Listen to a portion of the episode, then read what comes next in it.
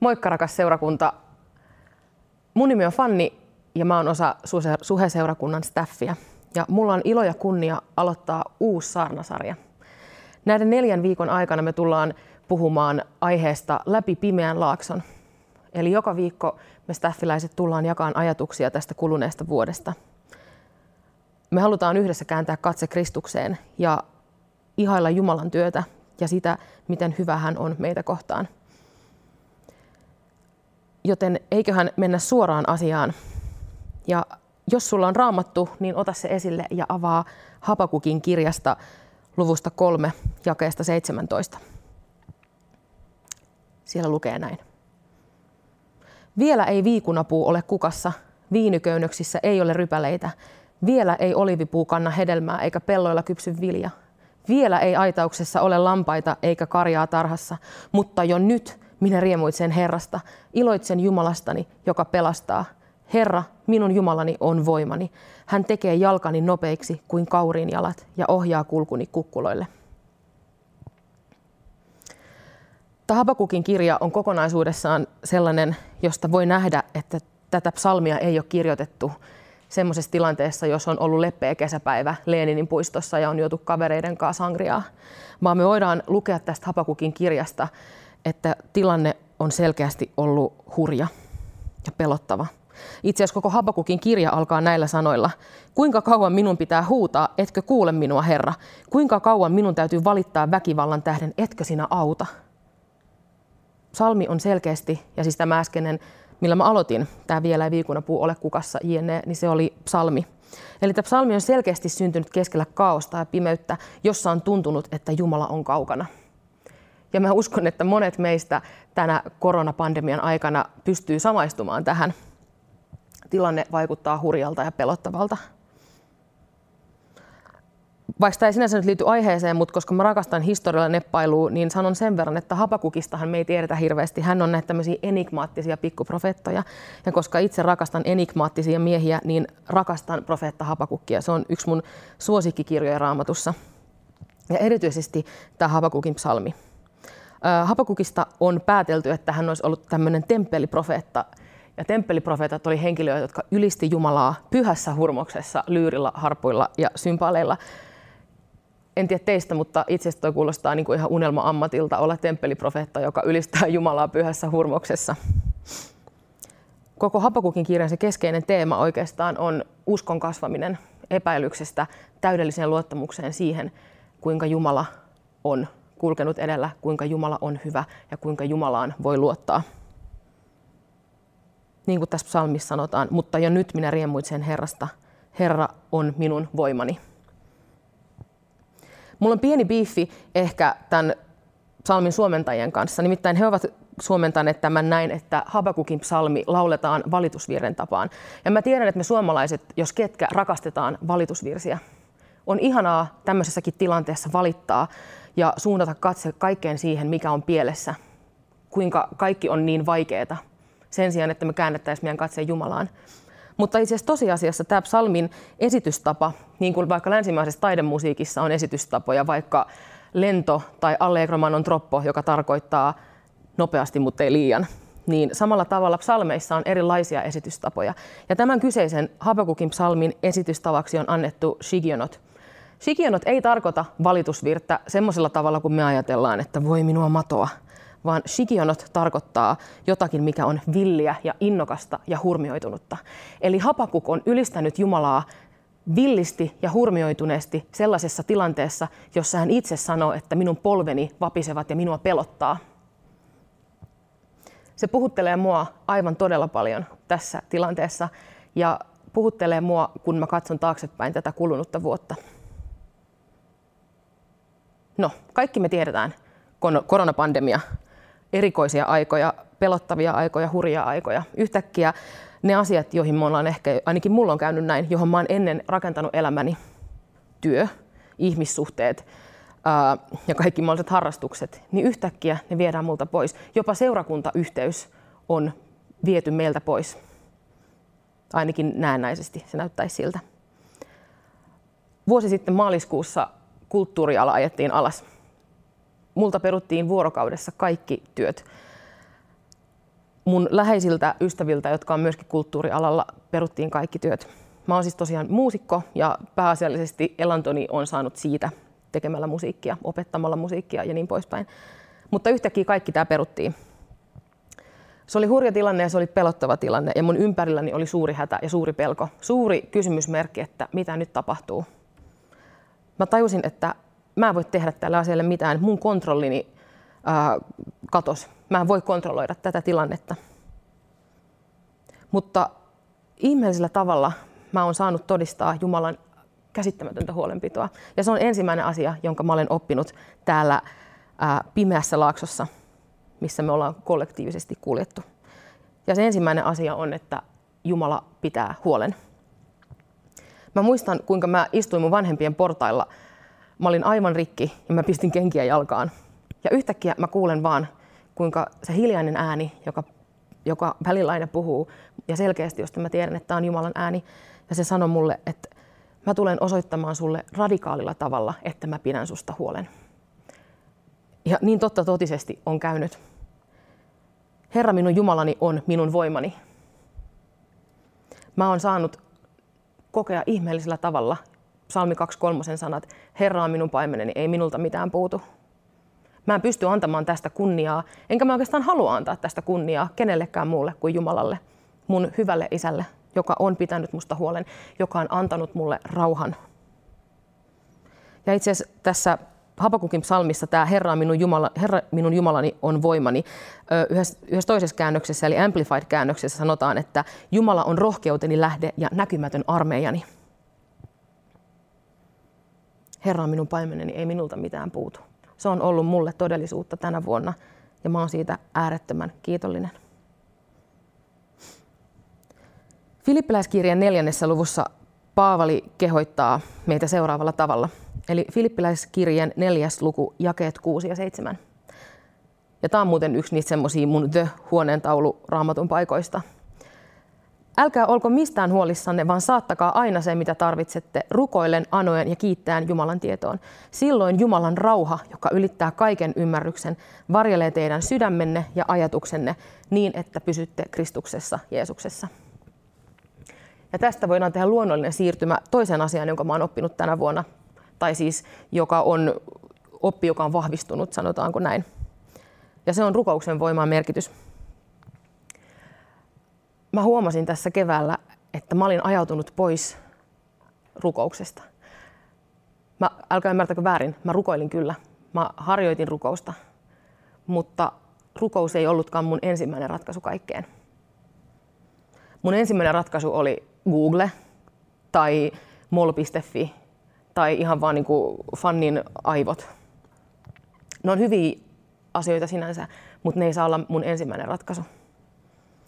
Ja tämä paljastui mulle upealla tavalla. Mä viestittelin mun ystävän kanssa, joka on todellakin pimeässä laaksossa. Ja mä kysyin häneltä, että miten mä voin auttaa sua. Ja hän vastasi, että rukoile. Ja mä ärsynnyin ihan suunnattomasti. Ja kysyin, että, että no, miten mä voin, mutta miten mä voin käytännössä auttaa sua. Ja siinä hetkessä mua pisti rintaan, kun mä tajusin, että mä, mun prioriteetit on pielessä. Rukous ei ole vaan jotakin semmoista, jonka mä teen, jos mä ehdin, vaan rukous on se ensimmäinen ratkaisu kaikkeen. Ja itse asiassa niinhän se on. Kristittyjen elämän neljä peruspilaria, niiden pitäisi olla rukous, raamattu, yhteys ja ylistys, eli ryry.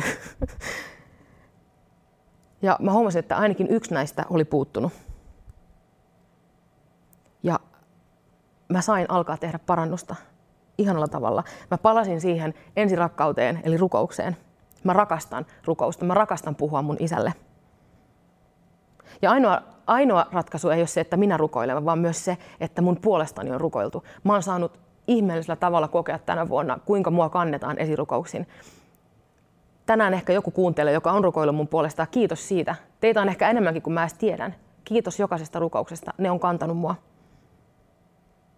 Jumala on hämmentävällä tavalla ihmeellisinä ja outoina hetkinä, sellaisina kun mä oon ollut todella syvällä jossakin murheen alhossa, niin yhtäkkiä mä oon saanut viestin, että hei, olet jostain syystä mielessä ja olen rukoillut sun puolesta koko päivän.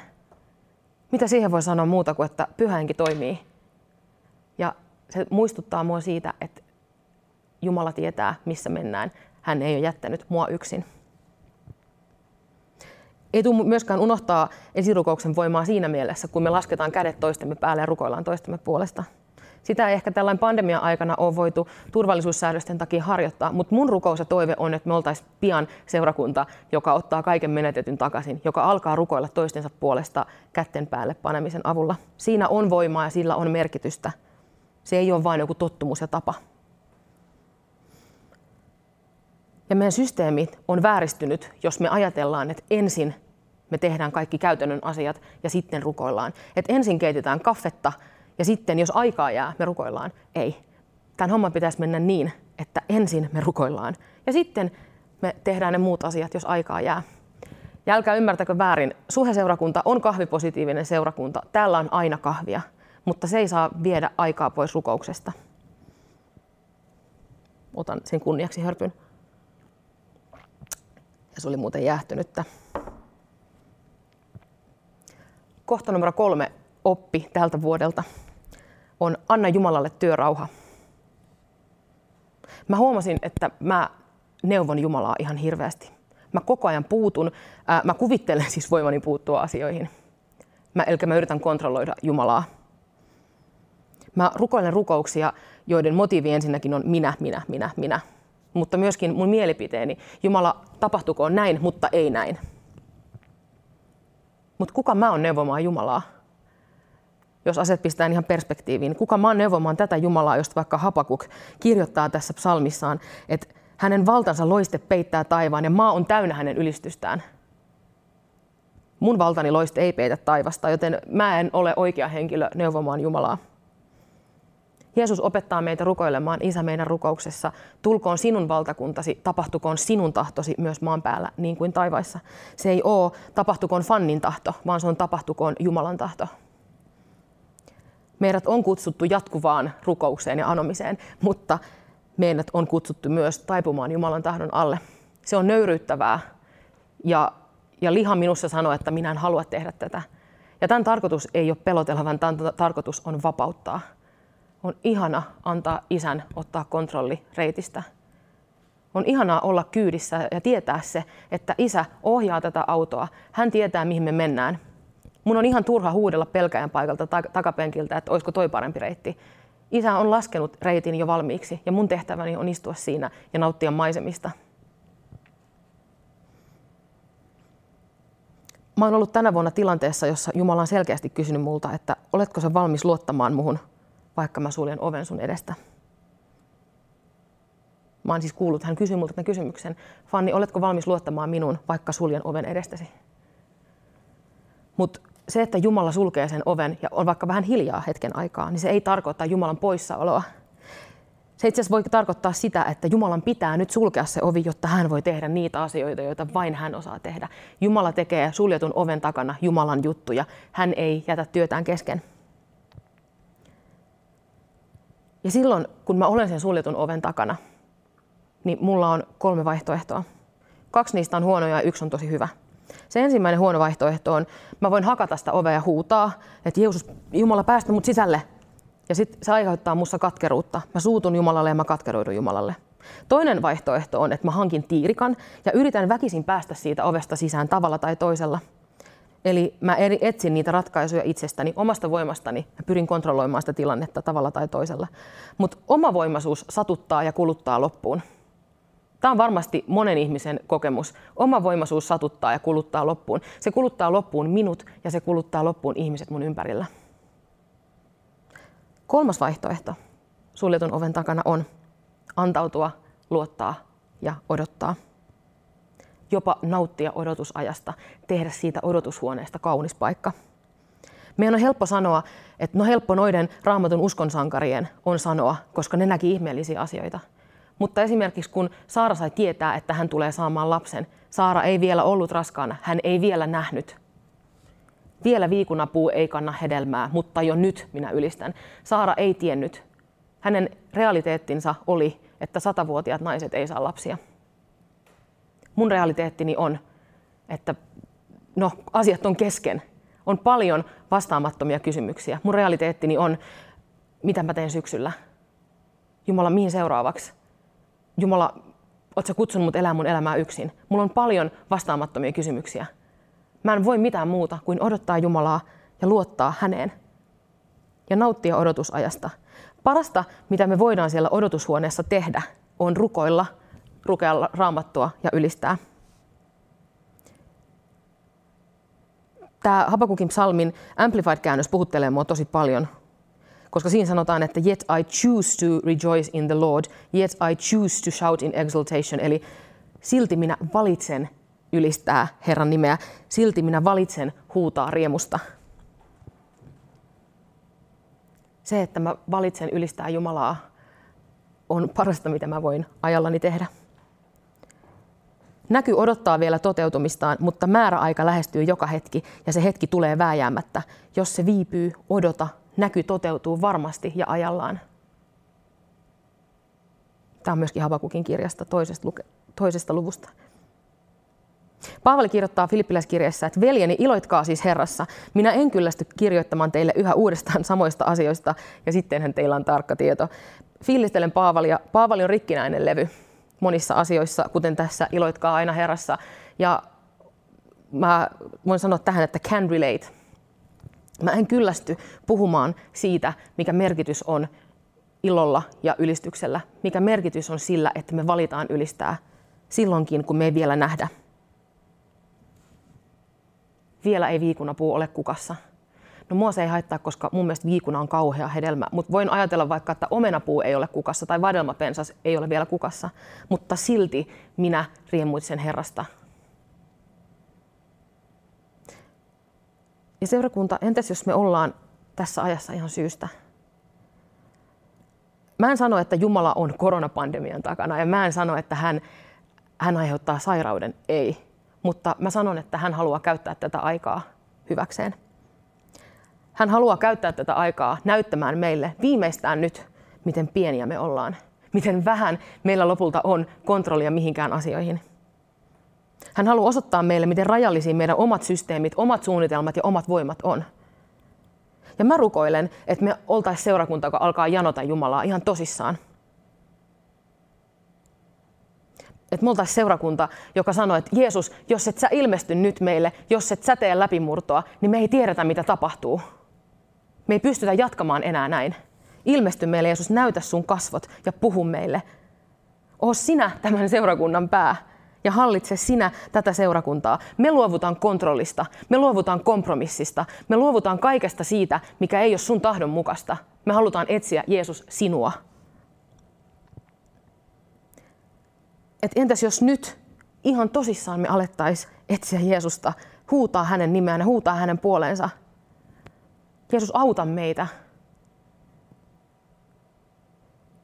Etsikää Herraa, niin te saatte elää. Kolkuttakaa, niin teille avataan. Nyt on aika kolkuttaa, nyt on aika etsiä, nyt on aika hakeutua hänen läsnäolonsa. Ja tämä ei ole asia, joka vaatii jotain taikatemppuja, vaan tähän on yksinkertaiset ratkaisut. Parasta konkretia on rukous, ylistys, sana, yhteys ja paasto.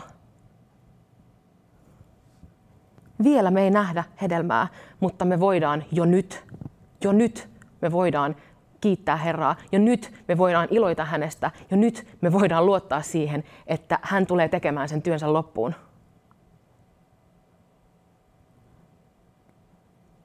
Se aika on nyt. Ja, tää, ja vitsit on ohi. Se aika on nyt.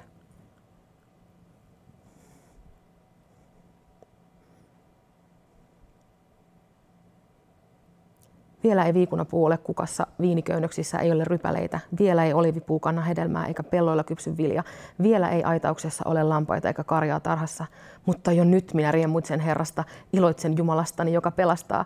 Herra, minun Jumalani on voimani, hän tekee jalkani nopeiksi kuin kauriin jalat ja ohjaa kulkuni kukkuloille. Vielä, mutta pian. Vielä ei, mutta pian. Raamattu on siitä upea kirja, että siitä paljastuu semmoisia rinnakkaisia asioita, kun sitä lukee. Ja nolo, nolosti joudun tunnustamaan, että tämä seuraava raamatun paikka, joka on tämän Hapakuk kolmosen rinnalla ollut tosi paljon esillä mun elämässä tänä kuluneena keväänä. Mä yhdistin palaset vasta edellispäivänä, että ah muuten, nämähän ovat tavallaan jatkoa toisilleen. Tai siis tämä seuraava paikka, joka on Joelin kirjan toisesta luvusta, jakeet 21-27, sehän on ikään kuin jatkoa tälle Habakukin kirjan luvulle kolme. Tämä on uskomaton lupaus ää, ja vastaus tuolle Habakukin kirjan paikalle. Eli Joelin kirja 2, 21-27. Älkää pelätkö pellot, iloitkaa ja riemuitkaa. Herra tekee suuria tekoja. Älkää pelätkö metsän eläimet. Autiot, autiot laitumet tulevat jälleen vihreiksi, puut kantavat hedelmää, viikunapuu ja viiniköynnös antavat runsaan sadon. Sionin lapset, iloitkaa ja riemuitkaa Herrasta, Jumalastanne. Hyvyydessään hän lahjoittaa teille jälleen sateen, lähettää sadekuurot ajallaan, antaa syyssateen ja kevätsateen niin kuin ennen. Silloin puimatantereet ovat täynnä viljaa ja puristamoissa öljy ja viini tulvivat yli reunojen. Minä hyvitän teille ne vuodet, jolloin sadon söivät sirkat ja niiden toukat, vaeltajasirkat ja kalvajasirkat, tuo suuri sotajoukko, jonka lähetin teidän kimppuunne. Te saatte syödä ja tulette kylläisiksi. Te ylistätte Herraa Jumalaanne, joka on tehnyt ihmeellisiä tekoja teidän hyväksenne. Minun kansani ei enää koskaan pilkata. Ja te tulette tietämään, että minä olen Israelin keskellä ja että vain minä, Herra, olen teidän Jumalanne. Muuta Jumalaa ei ole. Koskaan ei enää ei minun kansaani pilkata. Mun rukous on, että tämä aika viimeistään osoittaa meille, että ei ole muita jumalia kuin Jeesus. Mä rukoilen, että me tullaan näkemään vielä, kuinka ne autiot laitumet tulee vihreiksi ja viikunapuussa on hedelmää. Mutta ennen sitä, jo nyt, mä haluan ylistää Jumalaa, mä haluan kiittää Jumalaa, mä haluan kantaa, kääntää katseeni häneen.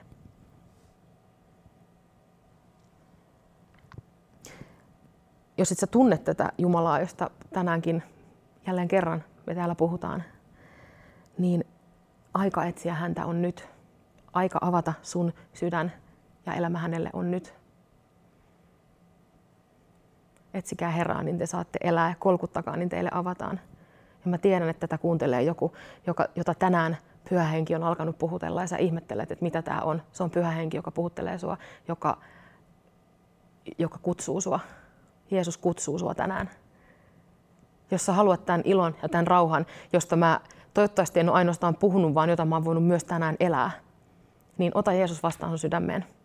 Hän on ainoa tie, ainoa totuus ja ainoa elämä. Hän on ainoa rauhan lähde keskellä kaiket, kaikkea tätä kaaosta. Hän on ainoa todellisen ilon lähde keskellä tätä kaaosta. Loppuun vielä mä haluan jakaa yhden unen, jonka mä näin pari viikkoa sitten. Se rohkaisi mua tosi paljon ja mä uskon, että se voi rohkaista ainakin jotakuta kuulijaa tänään. Tässä unessa mä kuulin sanat, on aika istuttaa paljon mantelipuita. Ja siinä samassa mut vietiin Kukkulan laille, josta mä näin ison laaksoon, joka oli täynnä ja täynnä ja täynnä kukkivia mantelipuita.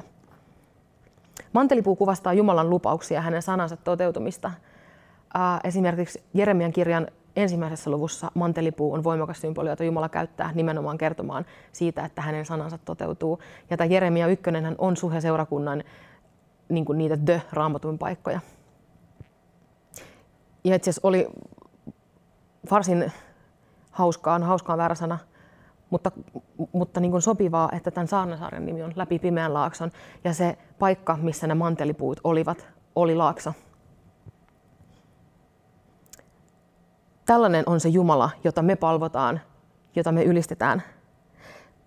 Meidän Jumala on sellainen Jumala, joka tekee sitä pimeästä laaksosta paikan, jossa hänen lupauksensa saa toteutua. Hän on Jumala, joka kääntää sen pimeän laakson siunauksen paikaksi. Hän on Jumala, joka saa autiomaan kukkimaan ja Jumala, joka kääntää tämänkin tilanteen hänen nimensä kunniaksi ja suuremmaksi voitoksi.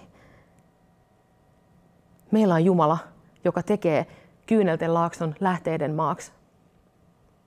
Meillä on ihan mieletön Jumalaseurakunta. Hän on ihmeellinen Jumala.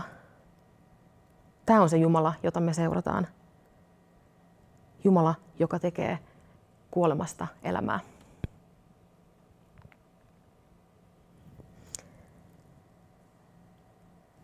Mä haluan kiittää teitä ää, ja toivottaa siunattua viikkoa. Ää, mutta sitä ennen niin ystävät nähdään jatkoilla. Linkki jatkoihin löytyy meidän Instagramista, meidän Facebookista ja sitten meidän Basecampista. Eli nähdään siellä, mutta ennen sitä ylistetään vielä yhden biisin ajan. Ja sitten toivottavasti nähdään jatkoilla. Moikka, olkaa siunatut. Kiva, että kuuntelit. Ota rohkeasti yhteyttä, jos haluat tietää suhesta lisää. Sä löydät meidät Facebookista ja Instagramista nimellä Suhe-seurakunta. Jos haluat olla tukemassa Suhen toimintaa taloudellisesti, siihen löydät ohjeet kotisivultamme osoitteesta www.suhe.net. Nyt hyvää viikon jatkoa.